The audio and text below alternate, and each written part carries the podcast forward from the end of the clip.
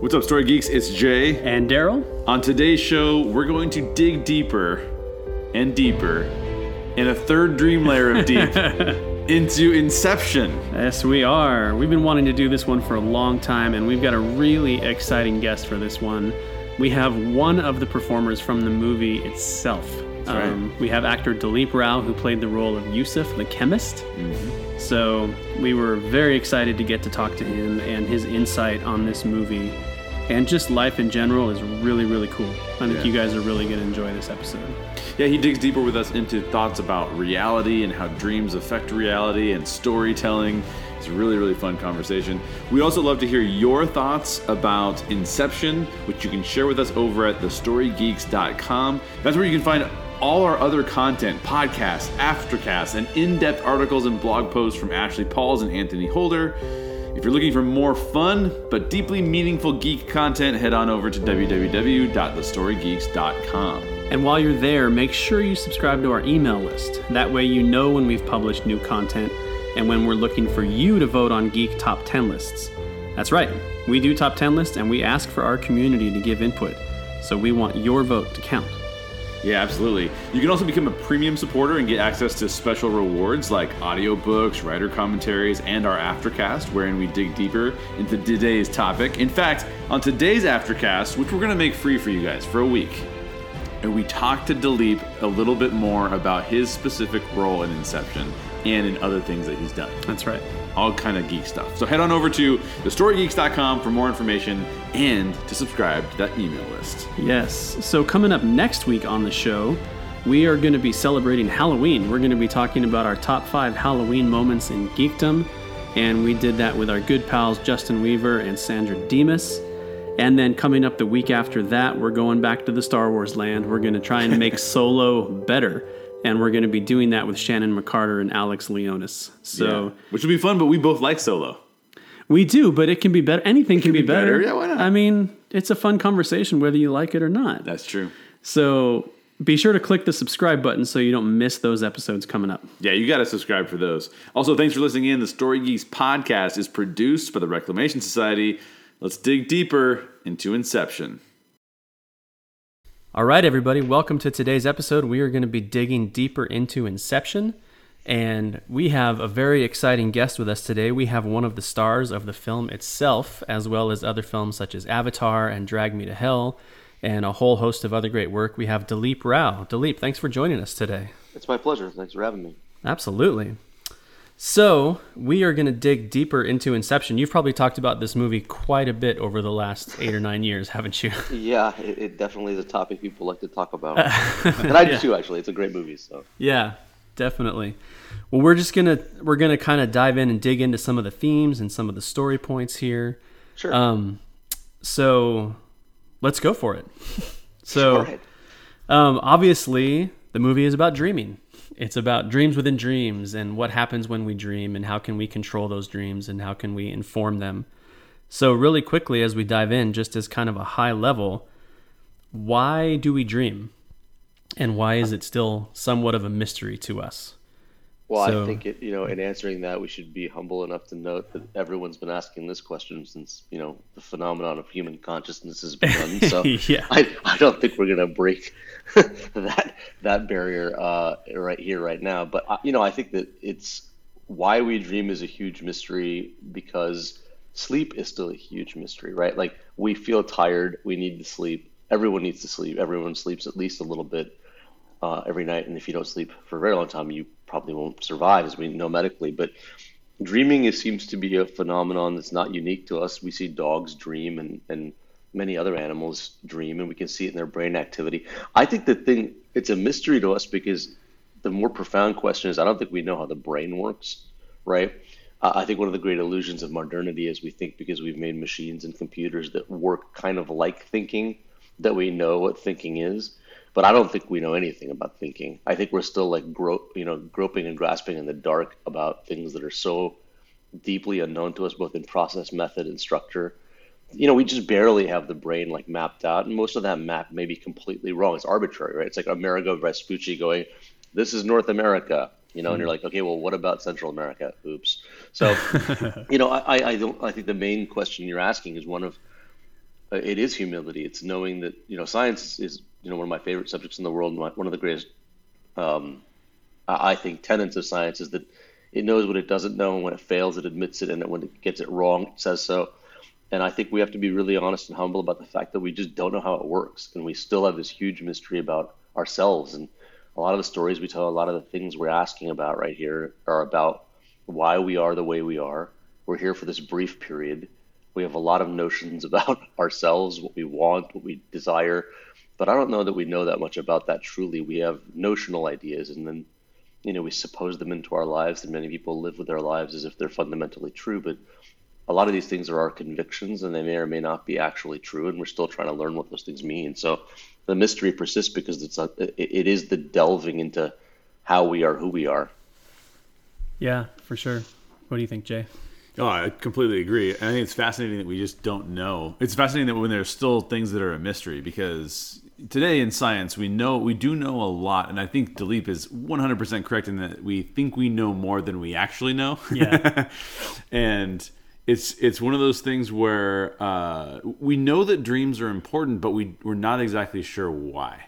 And we know that they're important because as you look at like take any kind of spiritual perspective you see, a lot of them put emphasis on dreams. Whether dreams are like visions, whether they're like interpretations of your emotional state, whatever it is, we see that we, there there's an emphasis on dreams. There's an emphasis on interpretation of dreams and what that means. Um, but I, I, think you know they, they still remain a mystery. And I think one of the things that uh, that we're learning a lot about the brain now, and I only say this as a writer, so again, it's more of like what I know about writing more so than I know about dreams or the science of them. But I know that neuroscience is now saying that you know, uh, and I've said this on the podcast before, but we understand and interpret the world via storytelling. Storytelling, not like random data points, but an actual storytelling. And dreams are partially the way that our brain creates stories. I think about how the world works so that we the next morning when we wake up we can process some of the things that we've dealt with. Yeah. well I, I just think I, right now like what we should talk about is that we are all both of us doing like the thing we both love to do what we, i was just saying a minute ago is that we're notionalizing it right? Like i think one of the things we can all talk about i, I very much share your perspective. I think one of the things that's very difficult to understand about the human experience is that it's constantly narrativizing and it's narrating it. You are the narrator in your cognitive mind of mm the data points that are being inputted through your sensory brain and then through your self perception of your cognitive self, right? And I, I, those mysteries that are so weird to us are that our stories, they're confined to us, that we're the hardware and the software at the same time. And so the story is running on the hardware while it's the software. And what's terrible about that is it can both inspire and lift you, but it can also hurt you and depress you and, and make you think things that are true about yourself or the world that aren't true. You know, and they can you can delude yourself so easily because the story making, as you said correctly, I think is the core. Well, we don't want to admit it, but there's a very fictive hand on who we think we are, mm. and we all think we're kind of objectively posited as who we should be. And you know, dreaming. I, I think that one of the funniest things about dreaming, because obviously, if you read Freud on dreams, they're you know sometimes they're very significant and sometimes they're not. But it could all be insignificant too. It could all be right. like oh that's just that's just what happens when you have a cognitive apparatus that's turned off right quote unquote. So I, yeah i don't i don't know the uh, you know again uh, I, love the talking about this because it really is about what we've been doing around a fire for thousands and thousands of years. But again it's notional. Like i i don't think we we there's a barrier to our knowledge of ourselves i don't think it's like quantum mechanics where it's like oh we can't ever know right we probably at some point will understand the language of ourselves better. Just like one day we might learn how to speak dolphin. But I, I, I, don't know that it's like something that we're supposing into ourselves right now or that we're correct in our guess, you know? Yeah. I think there's a mechanical problem to it too. Like in the film, it would seem mm. that there's obviously more control over what the dream looks like and certainly more recall of the experience of the dream itself. Mm.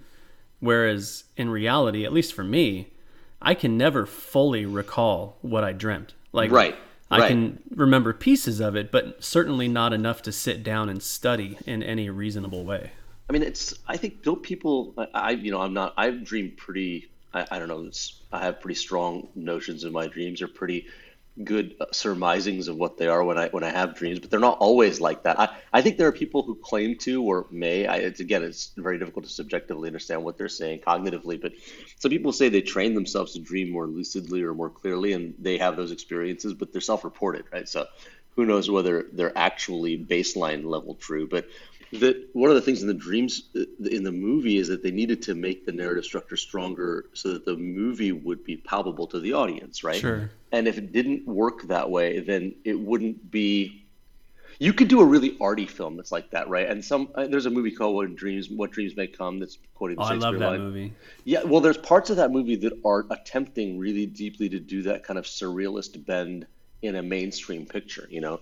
And there are art, way bigger art films and way more important art films that have done that kind of thing. I, I just don't know if, in terms of what Chris was going for, that it would have worked to make it quite. It it was pretty surreal as it was, right? For a mainstream movie, there are things in Inception that are quite surreal and quite uncanny. It's just I think he was very uh, smartly able to teach the audience what the geography of what to expect was. Yeah. And he obviously had a very complicated story to tell within the con- within that context too. So Right. Yeah, it is a heist picture, right? Yeah. So there is that inside of it too, right? So it's not just like let me experience a kind of Freudian um, Dali world that posits what your internal, you know, imagery and and, and surrealist sensual understandings are. I, there is that stuff like when the you know the street folds and Paris goes on its side and the the the sort of um, the, the enemies they face and how they appear and where they are and those things are very you know they are kind of uncanny in that way and he did do a lot of that at the at the uh, the texture level of the movie I thought and I thought that was really smart sure. Yeah.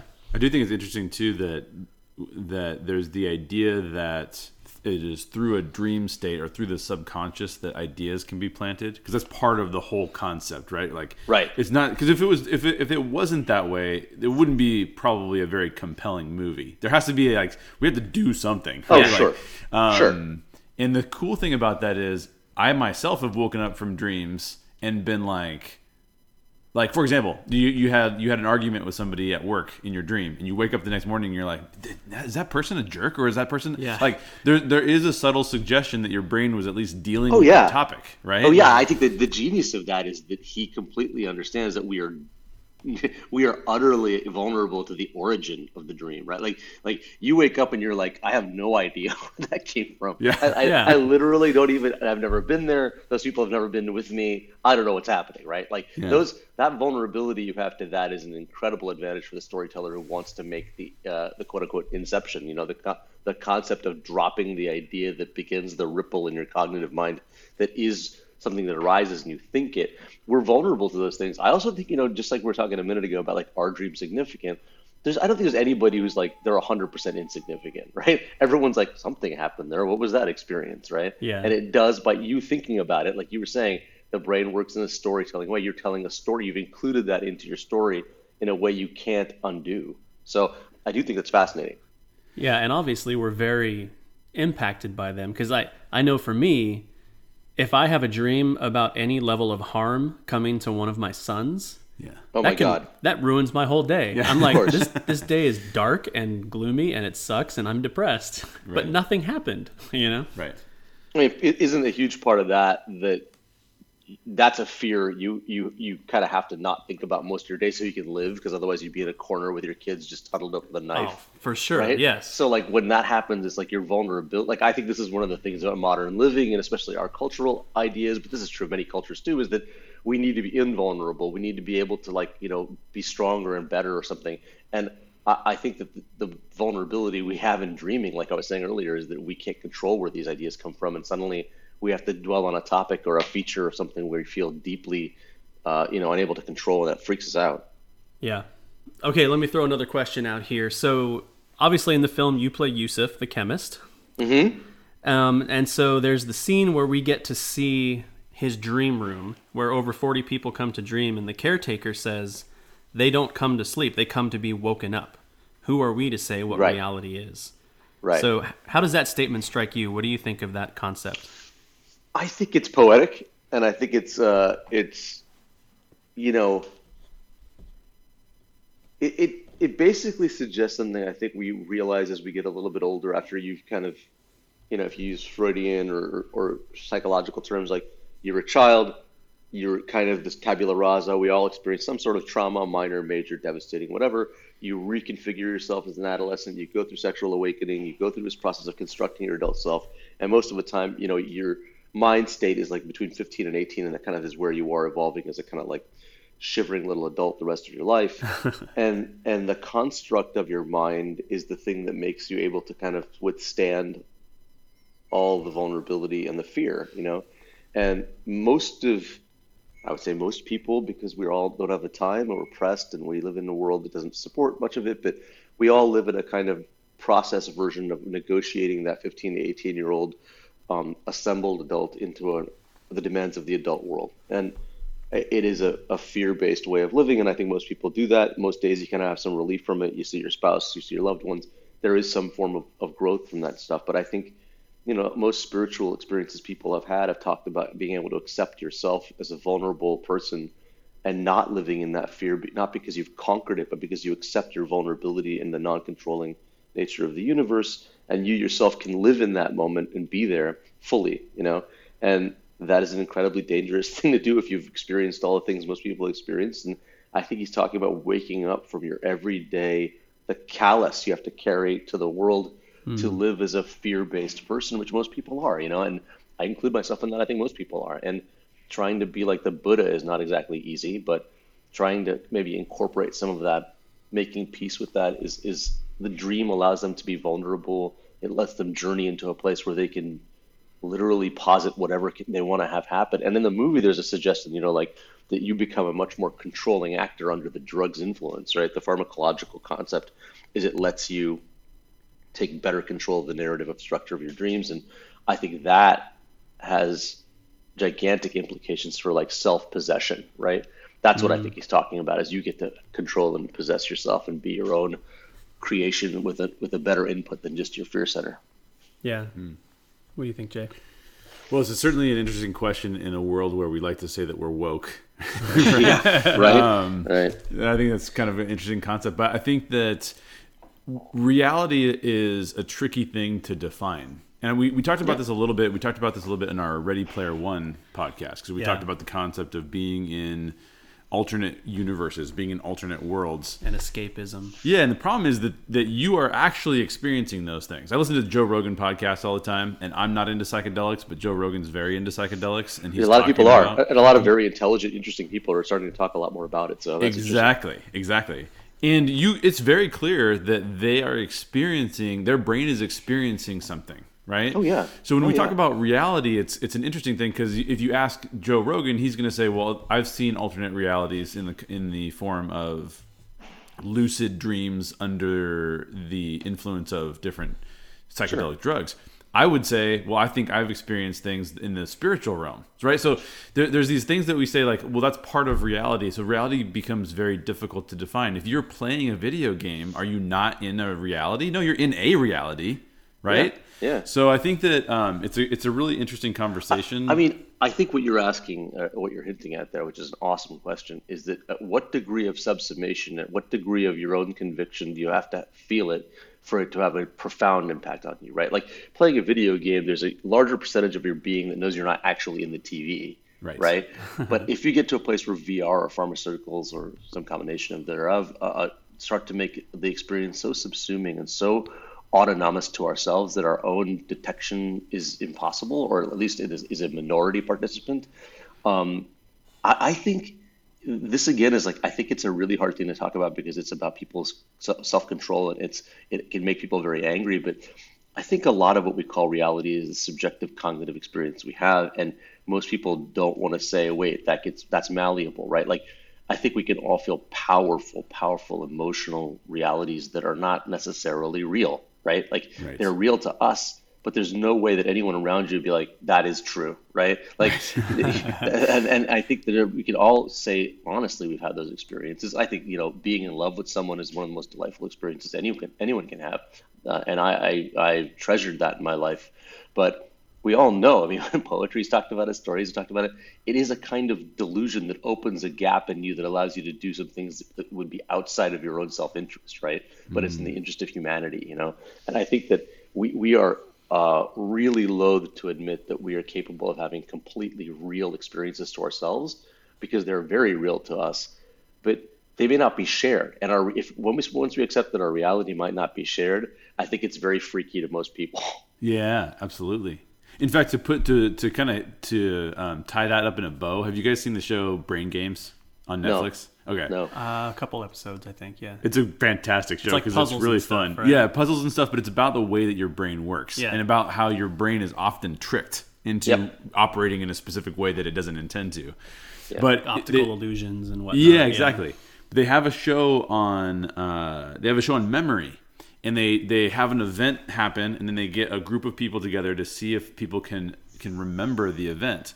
And what it what it basically shows you, and this is actually this is not just a show on Netflix. This this research has been widely done. Your memory is completely unreliable.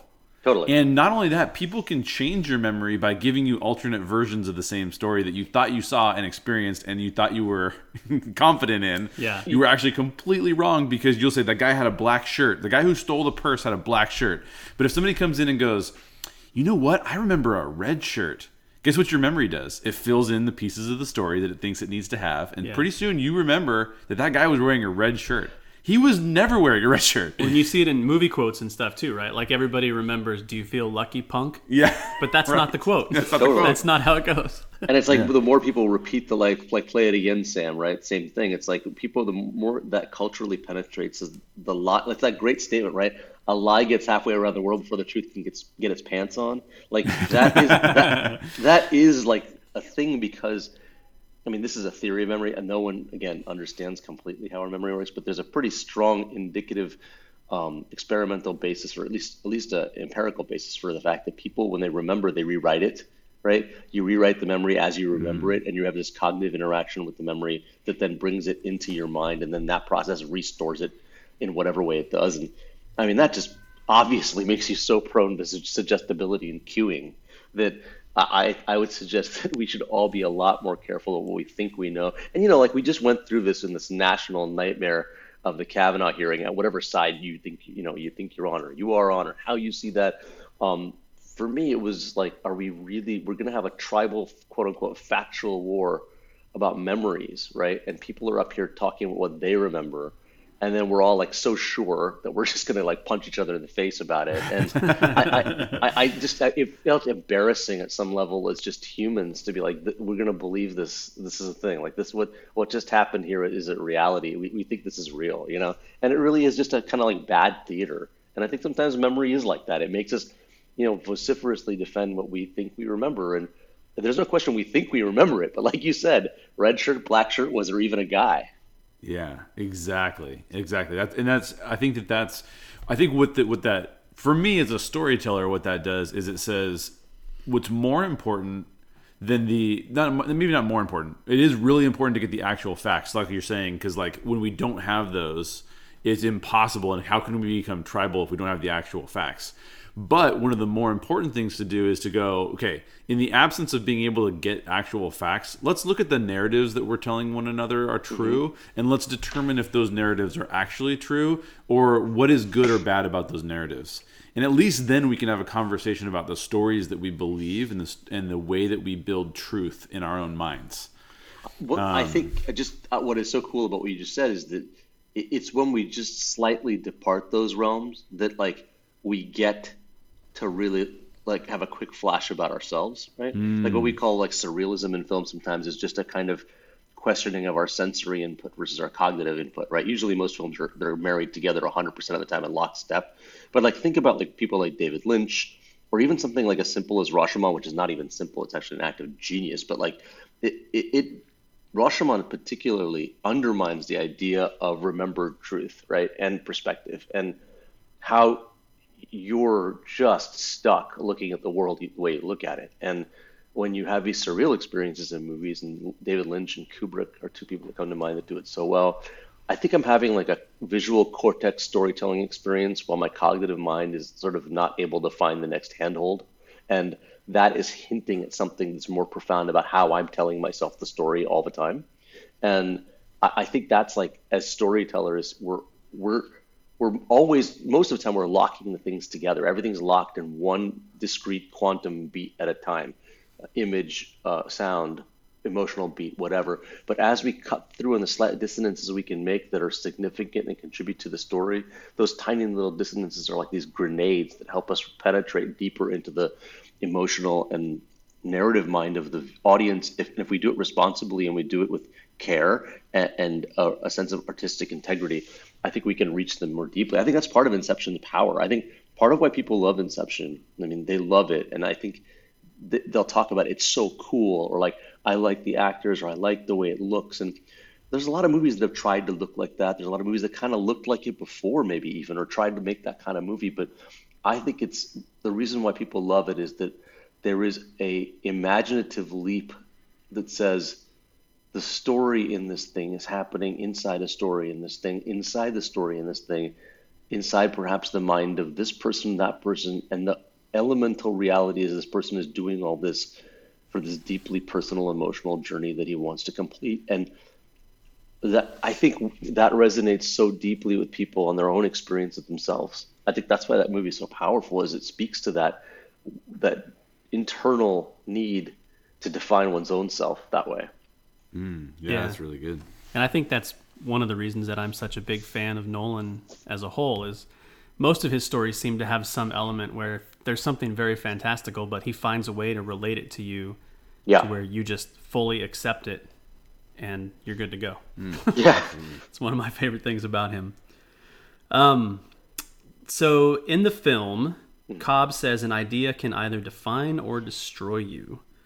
So um, let's talk a little bit about that. Do we think that's true? It definitely seems true for him in the story. I, I mean, the, lot, the the word in that line "can" sort of makes it 100% true because right, it can, yeah. right?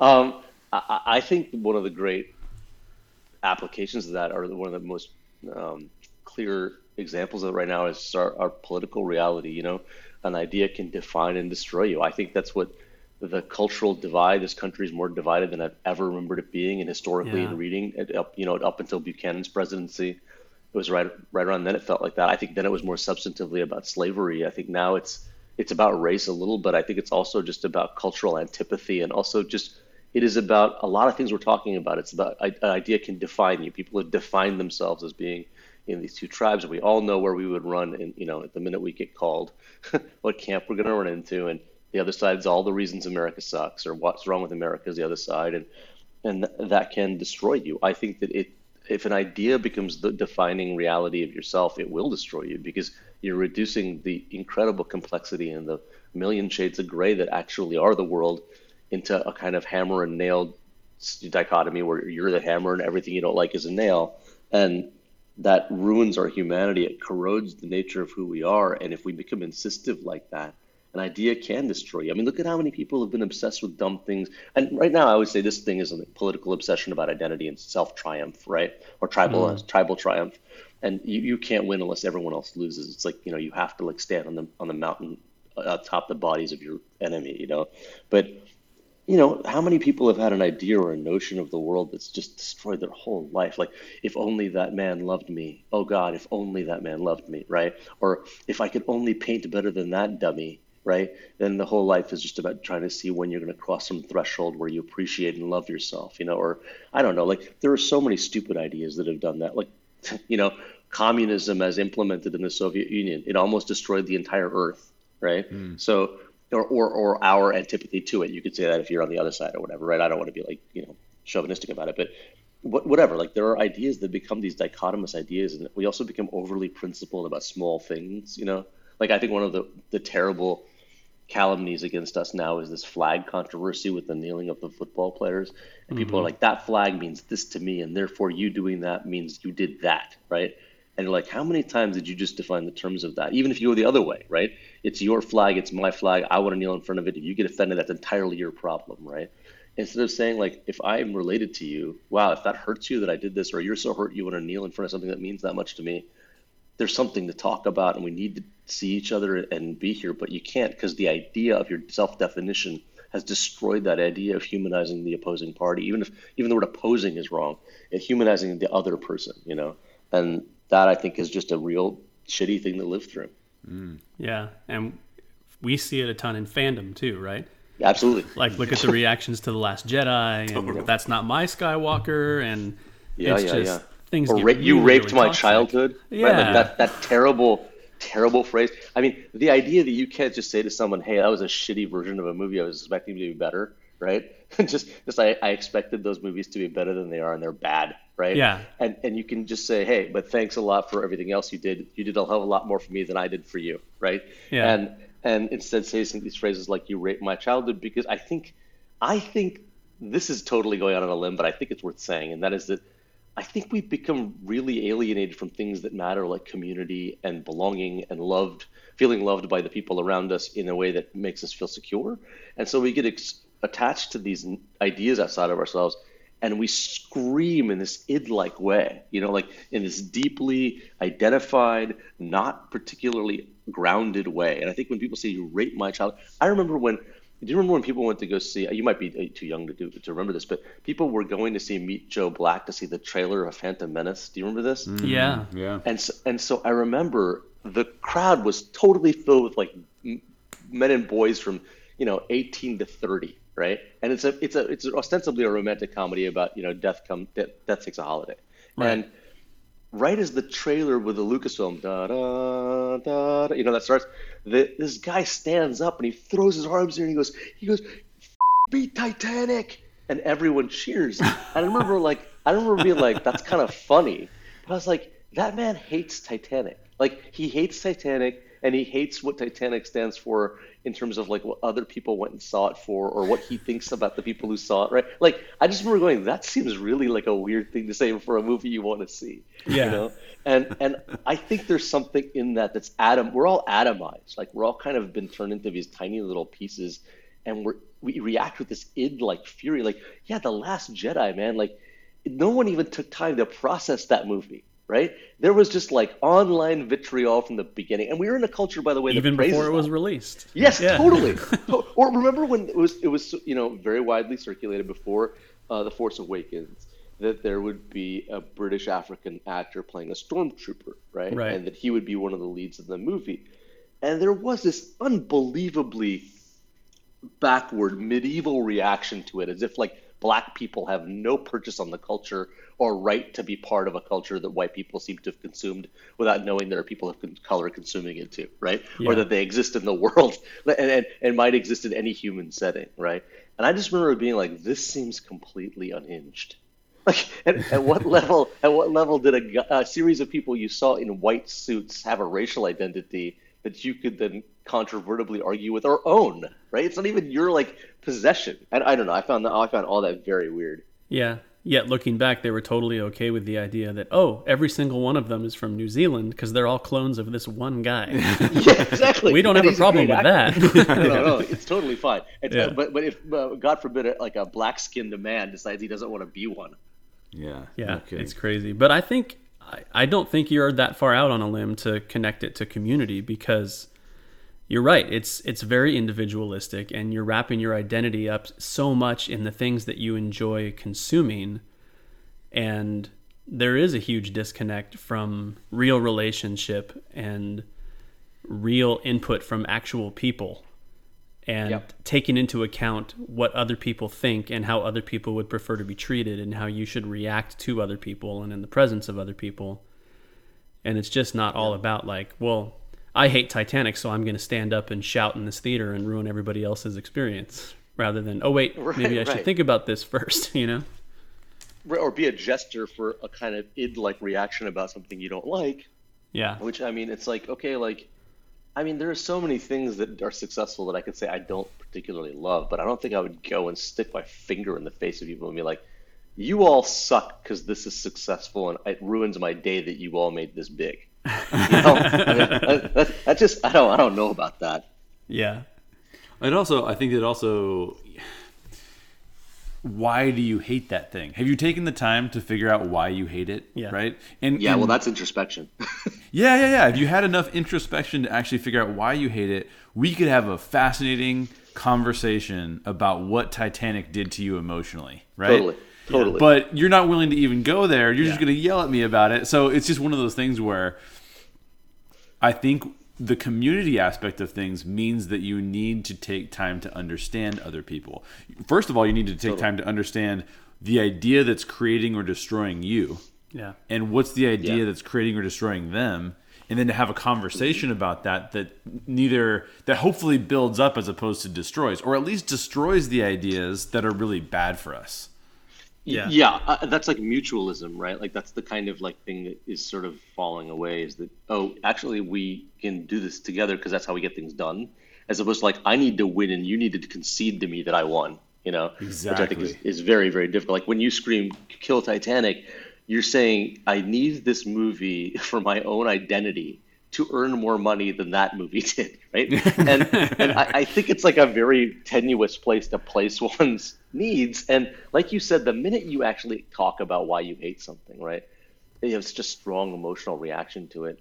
You're gonna really delve into things about yourself that are wounded and hurt. And if you're in a place where people like go, "Hey, man, talk about that," I totally, I'm, I'm interested in listening to you talk about that, and I'm not judging you.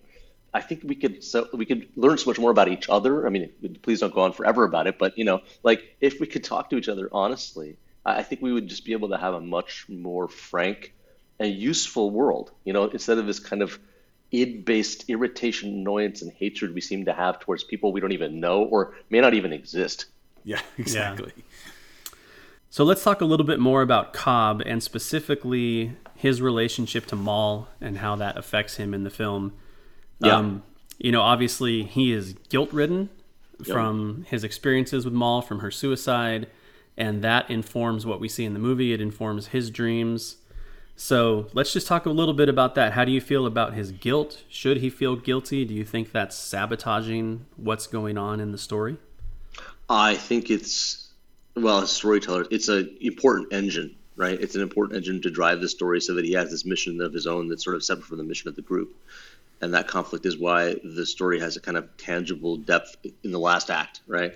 Um, I think that his guilt is is born of his love for her and his inability to accept that he couldn't stop what she did, right? If it's real, which I think it is, or I think it, if, if you give the reality of the movie itself uh, um, purchase on your mind, then I think his guilt is tied in with his inability to control what happened in that moment. And I think it's one of the greatest moments in the movie is when Leo reaches that depth where he goes, screams no and runs at the window and she jumps out the window because it is this kind of he can't stop the runaway thinking in her head, right? So should he feel guilt? I don't know. I think that's saying should there be a movie, kind of, right? Like that's that's the engine. That's like a huge part of why he is who he is, and it's part of why he recruits all of us, and it's why he has to go back. Is that he has to reach his kids, and he's like, this is this has driven me out of there, and you know, I think it's also a lot about being a cutting edge person. If you're any kind of person who's slightly reckless or slightly you know at the vanguard of something sometimes things can go wrong. And he holds himself accountable because his happiness was destroyed and the life of the person he prized the most was destroyed. And I, I don't know how you wouldn't feel something. I, I, don't unless you're like you know as talented as the Buddha or Jesus or something I, I don't know that you wouldn't feel something deeply up about being part of that process yeah I definitely agree with you and he it's hard because he's stuck with this reality right Mal's gone so there's no opportunity mm-hmm. for reparation. He can't apologize. He can't repair the relationship. Um, and you talk about the scene where he's running towards the window as she's jumping. The more I watch the movie, and I've watched it a lot, the more that scene interests me so much because at first you take it at face value, like he's he's having a memory, right? Like this is how it played out when she died. But the more you watch it, she seems really, really vindictive mm. in that scene. You know, like, yeah, she's hurt and she's suffering, but the more you watch it, the more real you realize she's. It seems like she knows what she's doing to him, which makes it seem like okay, this is not the pure memory. This is well, I think the strength of the acting, and this is probably Marion's choice, and Chris, you know, giving her the writing to do it. But Marion's one of the greatest actresses in the world, and the people who are great actresses, they're not uh, actors and actresses actors, let's just say for every, everyone, the reason they're great isn't just like, oh, they're really cool and they're pretty and they're, oh my God, they're really good. Like, that's not why they're great. Great actors are great because they make great choices. They choose how to play a scene in a way that maximizes it beyond even what you read on the page. That is the genius of acting. That's what a genius acting is. It's not about accents. It's not about like playing people who are developmentally disabled. It's even in those roles, whatever they're playing, great actors make great choices. And the choice she makes in that scene, which is a choice of pure genius, is she's like, no, I'm not just a depressed woman who wants to jump out the window because I feel like no one believes me. That's like the average choice. The yeah. average actor does that. The average actor does fine doing that and may or may not be appreciated for it. Oh my God, you were so great. The genius choice, and this is why she is one of the greatest actors in the world, is she goes, No, idiot, I have the answer and you are wrong. Do you understand? Mm. It's not been, I don't think of it as vindictive. I think of it as like conviction on her part. She's like, This is what it is. You can either accept it or you cannot accept it. But I am going to go to the reality of the world and you're deluded. Right? Mm. That opposing point of view, it makes it so much harder for him to stop her. If he's if he's trying to stop her from being depressed, that's just like some really weepy sort of Hallmark movie. If it's yeah. two people who have a very very deep conviction about the real, like this earlier, we're going back to the earlier part of this conversation, a really deeply convicted point of view about what the other person's delusions are, right? And one person is going to commit suicide, and the other person is like, "Please don't do this. You're going to kill us both." that's a crazy, crazy dangerous place to be, right? The other thing, you know, I've learned this from my teachers that have taught me acting. The more dangerous emotional choice you can make, the better the scene is going to be because all of us have our heart in our throat. But you have to believe it. Yeah. And the genius of that of those two actors and why I look up to them so much as performers is that they do believe it. Like they're hundred percent there, and they're laying it out. You know, home run after home run moment, just like this is what it is. Here it is. Come with me or don't come with me. And that, you know, he he happens to be right, I think, and she is wrong, and that's why she's dead. But my God, like it's also the danger of these drugs and the da- like it goes back to something we talked about a bit ago, like the danger of the idea of being completely subsumed into this subjective experience that's not a shared reality. Yeah. One of the things I think that's really fascinating about it too is that choice on her part fits so well into the overall uh, narrative choice to say we don't actually know what's real. So is it real that yep. she was actually that angry, or was it is Cobb remembering it that way because of his guilt? Or totally. is Cobb totally. living in a world of his own construction that says, well, my wife had to be mad at me. I have to carry this guilt. But actually, I'm the one that's escaping the real world and I'm still living in all the dreams. And she's actually out there operating in normal life, but I had to tell myself this story so I can keep doing this. Yeah. I mean, they could both be deluded, right? That's the, the thing that's brilliant also about this movie, why people go back to it a lot, is that he does that thing Kubrick does. I don't think he does it the same way because I think they're very different people and different artists, and he's younger than most of Kubrick's work was. But um, he erases the frame, right? He erases the context. So there's always moments that play out as these intense things where we understand the moment, but it's not being hammer framed down for you. Like there's a kind of floaty context of like, wait, whose point of view are we in right now, right? In that mm-hmm. particular scene, it almost flops there's moments where you're in her point of view, like you're saying, she seems like she's very intense. I think you use the word vindictive. I would use, use the word convicted.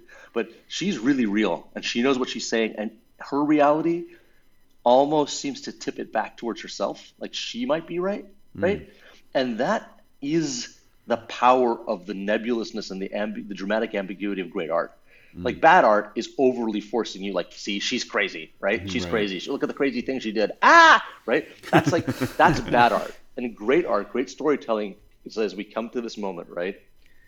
And I got to tell you, given the fact that the movie's context is sometimes erased from the from the mooring of it being absolutely certain, right?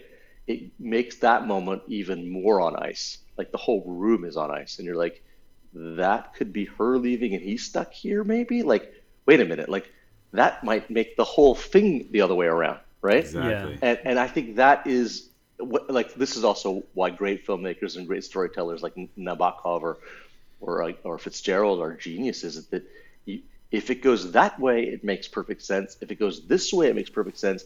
It's ambiguous, but on an axis. It's not mm-hmm. ambiguous because it's vague, right? It's ambiguous and its subtlety is clear, but the ambiguity is about a very real notion. It's not ambiguous because, you know, it could be anything. It's not that either.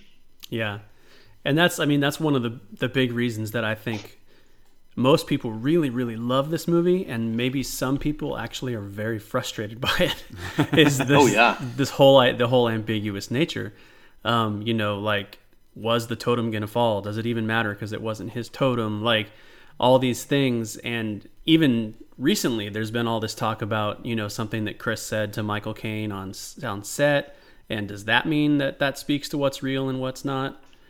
I love the ambiguous nature of it. I was just talking to somebody last night who she said, I really don't like that movie because I don't know what to think of it at the end.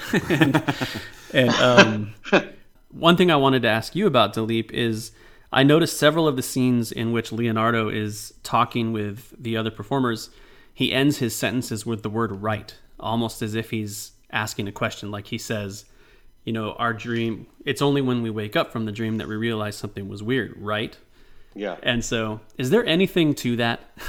is there a subtle think, note that he doesn't know what's real, and so he's no, ending... no, no. I think that's like people trying too much to make it all ambiguous, and I think that's actually, if you look at the character writing that that Chris did there in those lines, it's his strategy as a leader.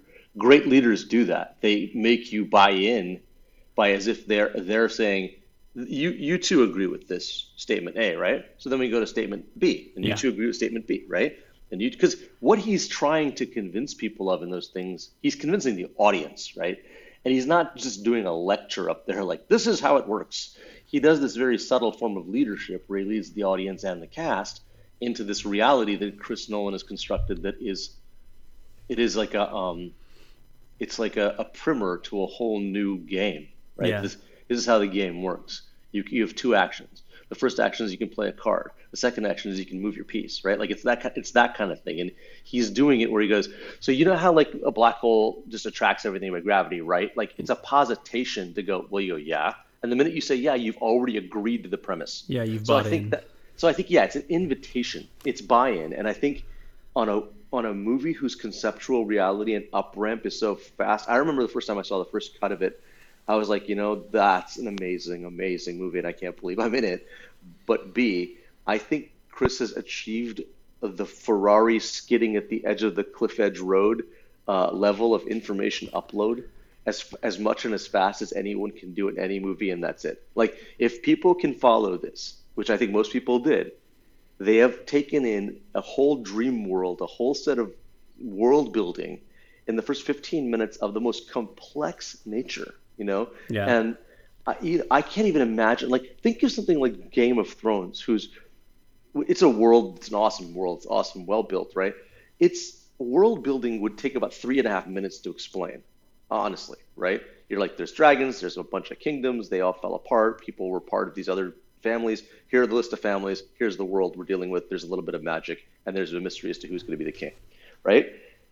You you couldn't really even do that on a TV show like that. People would be like, "I'm out. That's too much weirdness," right? and this is so much more intense and specific and crazy, and he does it in this way that's so brilliant. And that's why I think the movie appeals is that he pays it all off, right? The other thing is whenever you ask an audience for that much buy-in, you go that far into this deeply unique and particular um, set of circumstances, right, that define this world. He pays it all off. It's like every card comes up in order at the end, and he just at the end he finishes with the ace, and it's done. It's just like he has done it perfectly. And and even at the end, he does that thing with the wobbling top, and I'm like, even that he nails. So yeah. I, I just think he's masterful in how he pays that off and unfolds it. But he asks for the buy-in, and that's that's the subtlety of how he writes. I mean, that's just brilliant writing. Yeah, and he really he talks up to his audience, which is right. something that I really appreciate about him. That's what right. do you think, Jay, about real versus not real? where where do you sit well, on that so, spectrum? There's so much. I mean, there's so much to be said because I think I think uh, one of the things that really interests me is Mal's continued sabotage of his works. Yeah.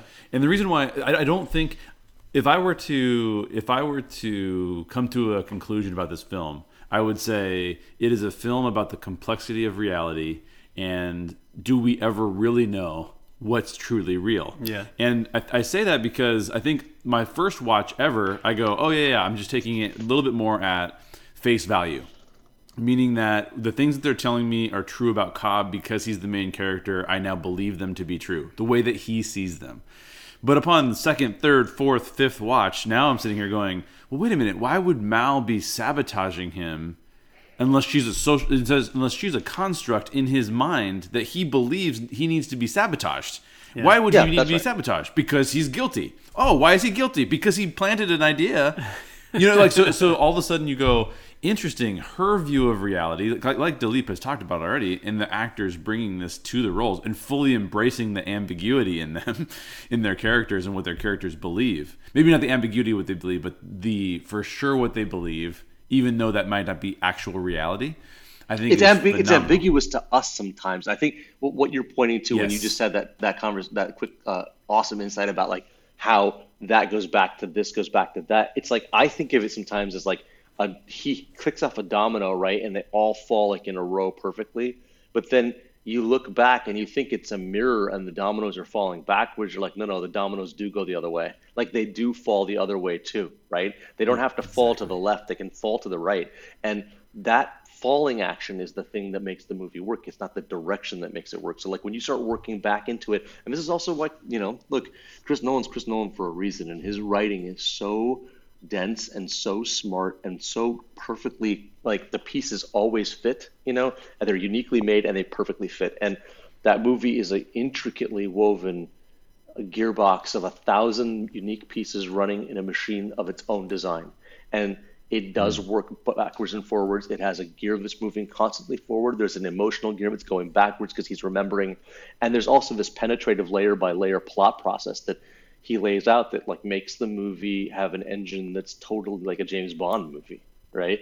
And that Yeah. that part is also a huge part of what he's doing. And like I, you know, I don't know anyone that tries to lift those three things at once and successfully does it. So it is an incredible achievement on on his part. You know, I I've always thought that his his ability to make those various ideas that are unique, they're new ideas, many of them, uh, work in a world that's also going to still feel familiar and real to us is it's an achievement for the ages in some ways. And I think he's done it more than once. You know, I think the Prestige works that way. Oh, I think Memento works that way. Mm-hmm. And I think he has his finger on that pulse where he can take us into the extraordinary and even things that aren't particularly functionally real to us. He can make them real by fusing them with reality. I think the Batman movies work for that reason, and I think they they they posited themselves in, in a world where Batman had gone back to camp at the end of its last run, and people were kind of I don't know over it, and, and it was a little suffused with too much. Um, I don't know, like uh, it, it was too fatuous in a way, right? And what what he came with was a kind of fusing a man into a reality where he would have to become Batman, and that and that was like totally novel, super interesting. It it rested on some ground we've seen before. You know, Western man trains in the East is chased by his Eastern master, and his Eastern master turns out to be another white guy, and they all fight in the streets, but he becomes the good guy, right? And that was amazing. And The Dark Knight was a work of pure artistic invention. It was brilliant, a brilliant movie, and uh, he does it there too. You know, he has a phenomenal performance in the center of it, like great performances throughout all that series. But you know, that performance by Ledger is one of the greatest of all time, and it's in a comic book film. It's amazing, Yeah. and he gives that he gives that context to let actors do that, and he also gets great casts and demands the best from them, and they all produce. So, I, I think it's a tribute to him. Yeah, for sure. There's uh there's one question that Jay wrote here that I really want to get to because I like it a lot. Would you trust Cobb as a leader? And do you trust him as the person we're relying on to understand what's really going on in this story? The qu- only question I have for you is: Do you mean you, Dilip, or you, Yusuf? Um, I guess it's different for. Yeah, both. I guess the first half of it is you, Yusuf, and the other half is you, Dilip. so let's take the so so read the second half, half in a second. The first half does Yusuf trust him? Yes, because Yusuf made a deal with him. Um, I I, make, I have a side deal with him to get paid off for it. So yeah, I trust him. Um, I think that there's a certain amount of sincerity in him and desperation in him that I think Yusuf understands as, as um, motivators of human reason. But I also think he's wary of the man and thinks he's a bit dangerous. But I mean, a lot of leaders are somewhat dangerous, right?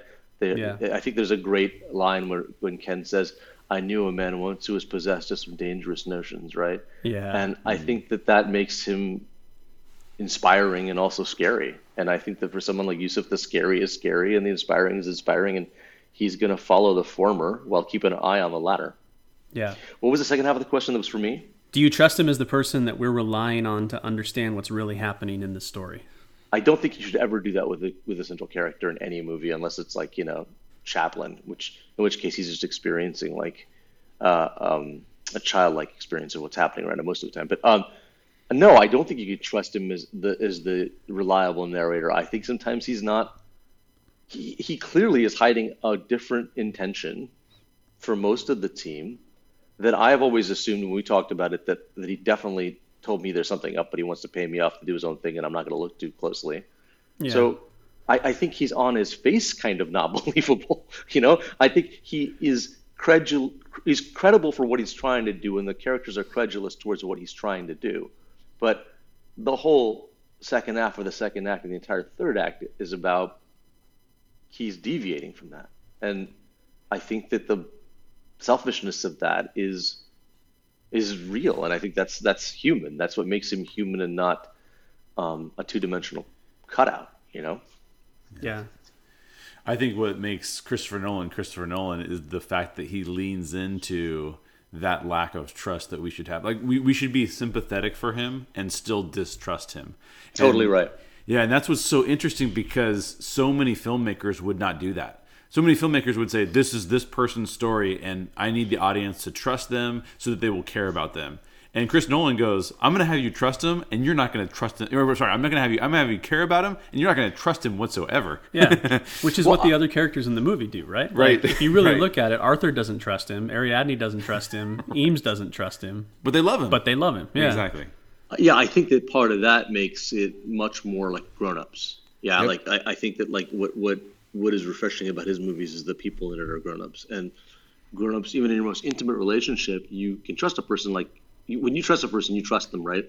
And then the extra nth percent is just what your unconditional love guarantees you'll trust them, right? Beyond reason. And that's what makes family. That's what makes it possible to build something like a family with children and all that. And part of what he's saying is don't forget this is who people are.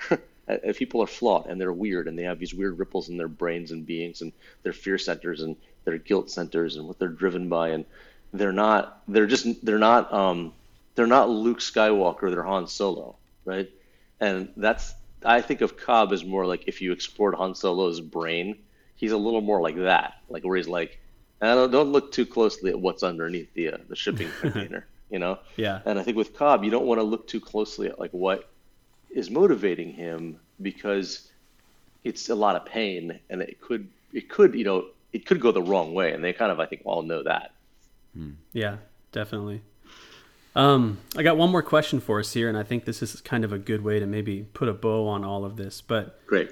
When they are determining exactly how to perform the inception on Robert Fisher, yeah. Cobb says that it needs to be something positive. It can't be yeah. negative. And he says we all yearn for reconciliation and for catharsis.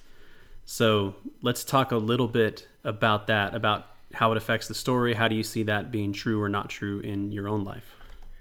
Uh, the story for part first. Um, well, first of all, that's just a restatement of Greek theater uh, um, theory, right? Like that you you're all looking for catharsis, and catharsis is what's supposed to happen in the audience when the emotional arc is correctly presented on stage, right? That's the theory of Greek drama, and it is it is without a doubt true, right? We want to reach a threshold where we are credibly able to lower our defenses and subsume ourselves by suspending our disbelief into the cathartic action of the payoff in the, in the story that then allows us to have an emotional release we wouldn't allow ourselves in everyday life. That's why we actually listen to stories, right? And there's a lot to what we talked about earlier about like the adult who's running around trying to, you know, survive a fear-driven world. And I, I think that the positive idea in Fisher's mind is it has to be put in place in a way that he would want to do it himself. That's what he says, and I that when I read that in the script, I was like, that is brilliant mm. because um, there's two things that said to me. First of all, on a, just on, on, a realistic level, it's like when you think the idea is yours and you're going to do something good, you're going to do a lot to get that done. You're not going to work as hard just to hurt something, right? It just it's too impoverishing, and the payoff is usually diminished, right?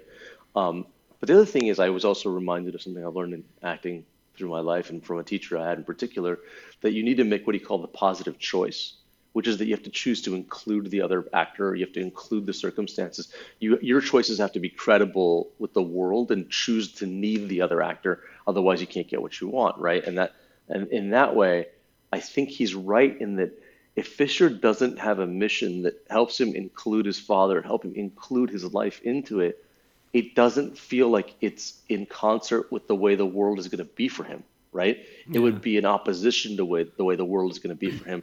And that's a lot harder to register as a motivation and to fulfill. It's just on a technical level, they want him to break up the company. And like that is not as appealing if he's just doing it to like go against someone. If he's doing it to be his own man, that's something else. And I think there's something um, about pride there, his father's pride in him and his own pride in himself.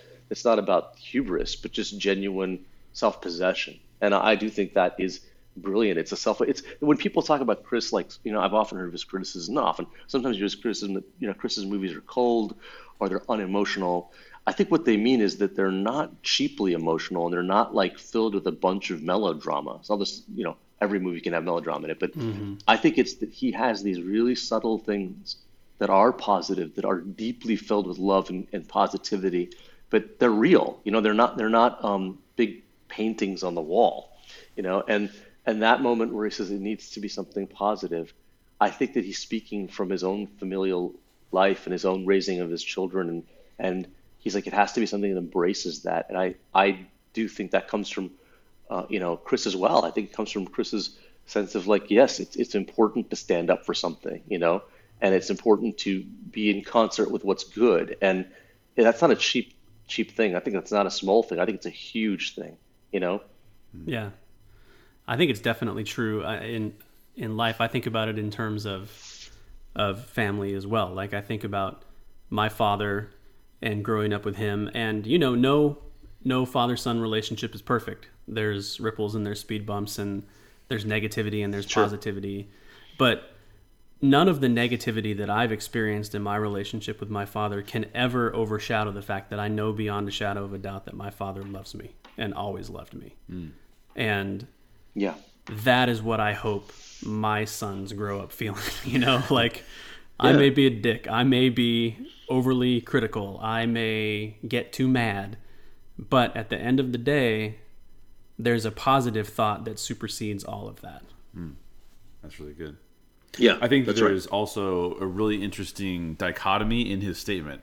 We all yearn for reconciliation, for catharsis which are not the same things. uh, it can be very cathartic to see the Punisher blow someone's head off because they deserved they deserved it. They deserved punishment, if you will. But that's not there's no such thing as reconciliation in that respect, in that regard, right? So I think part of it for me that's interesting about Cobb is that he is a such a complex character and he's working through his own problem in such a complex way that he does yearn for reconciliation, but sometimes he's just seeking catharsis in in the moment, maybe. So even saying that, I think, is really fascinating because I think that there are sometimes when we want catharsis without reconciliation, but what we always really yearn for is technically what Dilip talked about in the beginning is reconciliation and community to have real discussions and to have people who love us despite our flaws. Yeah. And I just think that's a really fascinating concept, um, and I think it's just pulled off really well here. So, yeah. yeah, I would just I would add to that last bit. I would say like you know part of what we the catharsis. I think just to bring it back out to what we're saying about society or our own personal selves is that the catharsis we want is we want to be seen.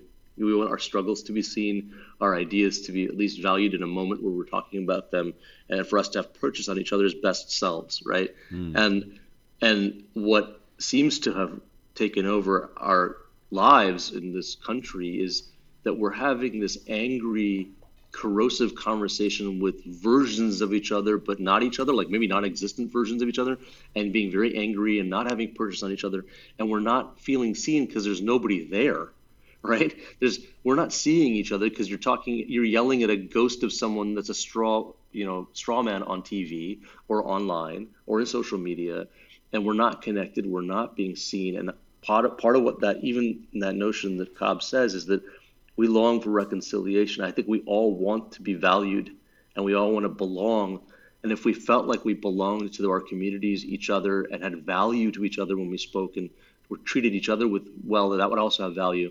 I think a lot of this garbage that we argue about as if it was so, so, so important would fade. I think people want to be respected and seen and, and that's why I make art. It's why I'm an artist, is that I love connecting to other artists and other actors.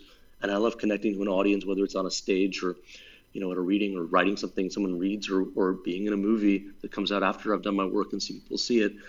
I love that that concept that we can reach each other through our common humanity and we can really see each other. And in art, you can see yourself in other people. That's the whole point of it. And um, that's the positive choice I hope we can all try to make more and more with each other. Yeah, definitely. And I don't think there's a more beautiful place to end this conversation than that. awesome. Um, Dileep, thank you for joining us today. My great pleasure, guys. Good luck with everything. And uh, it was really fun. Yeah, absolutely. And for those of you listening, um, uh, be sure to check us out on Patreon and check out the Aftercast because we're going to spend a little bit more time with Dileep and interview him specifically on his experience on this film and other films. So you don't want to miss that. Well, that's it for today's show. Special thanks to Dileep Rao for joining us. What a pleasure it was to talk to him today and get a bit of a glimpse inside Inception. Um, uh, coming up next week on the show, again, we're going to be talking about Halloween. We're going to be celebrating the best Halloween moments in geekdom with Justin Weaver and Sandra Demas. So don't forget to subscribe so you can celebrate Halloween with us. Yeah. Also, head over to thestorygeeks.com where you can find our aftercast, where we actually talk to Dileep about multiple movies that he's done, geek movies, which is really, really fun. Daryl did a great job of interviewing him for that. Um, and we're making that as normally premium content to get access to the aftercast. But because we love you guys and we want you to have access to stuff, we're giving that free for a week. We'd love for you to become a supporter, but if you're not, you can get access to that free for a week. And also, you can hear some thoughts on Inception from Ashley Pauls and Anthony Holder all over at thestorygeeks.com. And while you're there, don't forget to subscribe to our email list. Yes, absolutely. and as I mentioned, we really do appreciate it when you become a premium subscriber through our Patreon account. And as a reward, you get access to things like our Aftercast or writer's commentary or audiobooks that we're working on. So please go check that out. You can find all that information at thestorygeeks.com, but you can subscribe at multiple tiers, have your opinion read. A lot of cool rewards. So please go over to thestorygeeks.com and then check out our Patreon account. Yeah, and please let people know about our show. If you enjoy what we do, tell somebody about it, share it with a geek friend, send them to thestorygeeks.com and let them check stuff out and help us spread the word. Yeah, and the, the actual link to all of those things that you want to check out are in the show notes. Thanks for listening in, and as always, question everything in your favorite geek stories. And always seek the truth.